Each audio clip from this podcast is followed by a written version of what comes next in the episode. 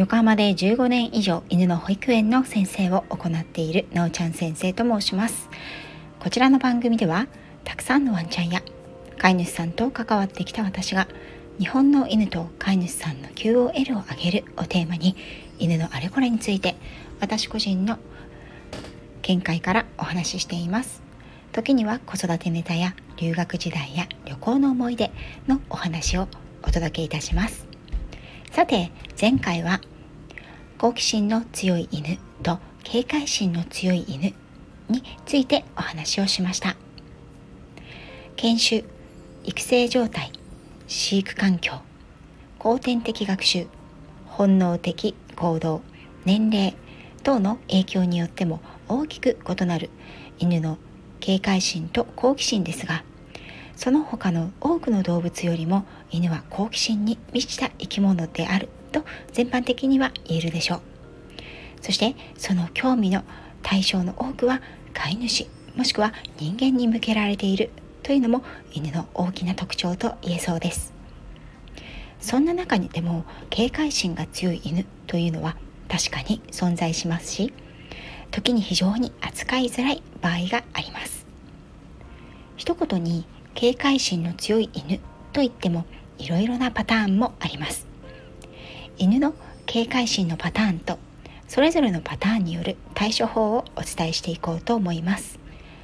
長くなってしまいそうなのでこちらは前編後編の2回に分けてお話ししようと思います。後編は週明け火曜日か水曜日頃の配信になるかなと思います。月曜日は教えてスタイフプロの人のライブが12時からありますのでよかったらいらしてくださいね。まず犬の警戒心その1社会科不足経験不足から来る警戒心。警戒心が強い犬のほとんどがこちらにあたると思います。いわゆる社会科期と呼ばれる幼少期から青年期における社会的な経験が少ないということで大人になった時に自分の知らない経験が少ない物事に対して過剰に警戒するようになっていきます。これは一回見せたからもう慣れたから大丈夫ということではなく定期的継続的に見せる嗅がせる体験させるといった行動が必要です。例えば子犬の頃に子供に抱っこしてもらってその時は嬉しそうに尻尾を振って子供の顔を舐めていたからうちの犬はもう子供になれたから大丈夫。ということではないんですね。子犬の頃の経験は一度きりだと忘れてしまうことがあるからです。これは人間でも一緒だと思います。私のうちの子供も23歳の頃に行った場所のことや会った人のことなんてすっかり忘れています。大人になって完全にその対象に対して免疫ができるまでは継続的に出会わせる。その体験をさせる。経験をさせる。といった機会を与えていくことが必要になっていくんですね。特にワンちゃんをお家に迎えてからのすぐだいたいワンちゃんの月齢からして3ヶ月から4ヶ月頃というのはまだ好奇心が警戒心より強い時期ですから何に対しても好奇心旺盛で一見あこれは大丈夫なんだなというふうに見えがちなんですが6ヶ月を超えると突然警戒心が強い強くなる時期というのがやってくるんですね。これが第2社会科期の始まりとなります。その時期に改めて小さい頃は大丈夫だったものことに対しての経験値を積んであげることはとても重要になってきます。知らないものやこと見慣れない人や動物を見ると行動が止まって隠れる。うなる。うろうろと落ち着きがなくなる。飼い主の後ろに隠れて小さく吠える。もしくは大きく吠える。尻尾が下がってその場から逃げようとする。こんなことありませんか？子供でも小さなうちは大変人見知りで知らない場所や知らない人のところに行くとお母さんの後ろから出てこないという子供たちもいます。これには個人差個体差がありますがこのパターンの経験不足社会科不足から来る警戒心は知らないから怖いというのがこの警戒心恐怖の原因ですから。これはこういうものだということが分かって慣れてしまえばその警戒心は自然と和らぎます。そのためん？うちの犬はこんなことがちょっと怖いみたいだな苦手みたいだなと思うような場合には少しずつ慣らしてあげる時間そして回数を増やしてあげるといいでしょう。その2所有欲テリトリー社会的意識からくる警戒心。こちらは子犬よりは政権に出やすい警戒心です。自分の帰属する社会場所所有物社会的帰属意識。社会的帰属意識というのはいわゆる階級やポジションとも言われます。それらが脅かされるのではという気持ちからくる警戒心で分かりやすいのは犬がベッドや特定の場所に寝ている時に近づくとうなる噛む。家に知らない人が来ると吠える。といったような例です。これは人だけではなくて犬同士でも起きます。年下の犬が年上の犬が飼い主さんに抱っこされている時に近づいてくるとうなって怒るといったような状況もこれに一部当てはまります。これは飼い主さんが犬の所有物になっている場合ですね。その他時々目にしたり私もこの前インスタグラムでねあの突然出てきた映像なんですけれども犬の武勇伝となりやすいものとして知らない人や知らない犬が家族の中の子供などに近づいてこようとすると攻撃して追い払うといった事柄もこの警戒心から派生するものになります。自分の帰属する社会や場所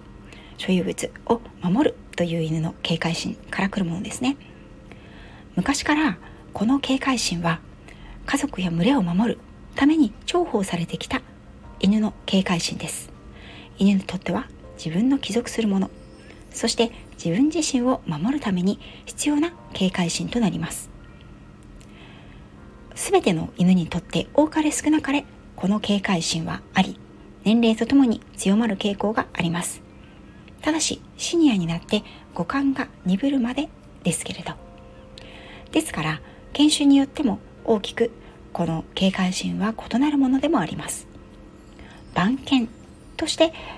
繁殖を繰り返されてきた和犬はこの警戒心がもともと強い傾向にあります。こちらのパターン2の警戒心の特徴としては消去することが非常に難しいという点です。これは犬にとって守るべきもの大切なものを守るという防衛本能に関わる警戒心ですから一度守るべきこれは渡さないぞという意識が芽生えてしまうとなかなか消し去ることが難しいというものであります。ただ軽減することや意識をそらすということはできるんですね。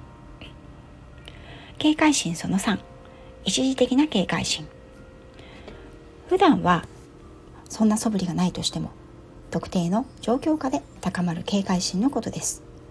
これは様々な状況条件が重なり一時的に警戒心が高まっている状態です。多いのは身体的心理的苦痛を経験した後の一時的な警戒心の高まりになります。これは傷を負ったり病気の後触られるのを嫌がったり入院して手術をした後の犬が一時的に警戒心を強めて人が近づいたり車に乗るのを嫌がったりするような場合です。また初めて訪れる場所初めて預けられる場所初めての人などに対しても一時的に警戒心が強くなる場合もあります。ですがこれらの場合は一過性のものであることが多く日々のルーティーンに戻してやることで犬自身が落ち着きを取り戻し警戒心がいつの間にか解けているということも多いです。ただし一時的な嫌な経験というものがトラウマとなった場合にはその経験を思い起こさせるような条件。状況が犬の中で合致した時。突然その犬の警戒心が極度に強まるということがあります。人間でいうところのフラッシュバックのようなものでしょうか。人間でも PTSD 心的外傷後ストレス障害という症状があるようにあまりにも強いトラウマは犬にとって警戒心から恐怖心を呼び起こしパニック状態に陥ったり場合によっては周りにあるもの人犬などに攻撃をするという姿勢も出てきます。虐待をされていた過去を持つ犬などがその例に当たることが多いです。このような子たちはとにかく時間をかけてあげること。過度に原因となる刺激にさらさないこと。たっぷりの愛情を注いであげること。無理をしないことが何よりの薬となります。いかがでしたでしょうか？3つの犬の警戒心のパターンをお伝えしましたがこれらは単体で現れるというよりもいくつかのパターンやその他の要因も複雑に絡み合って問題行動として立ち現れてくることが多いです。大切なことはうちの犬は何に対して一番警戒心を示すかということを飼い主さんが理解しておくことです。それが分かっていることで対処法が分かってくるからです。それでは次回の犬配信では犬の警戒心のパターンと対処法後編をお伝えしようと思います。最後まで聞いてくださりありがとうございました。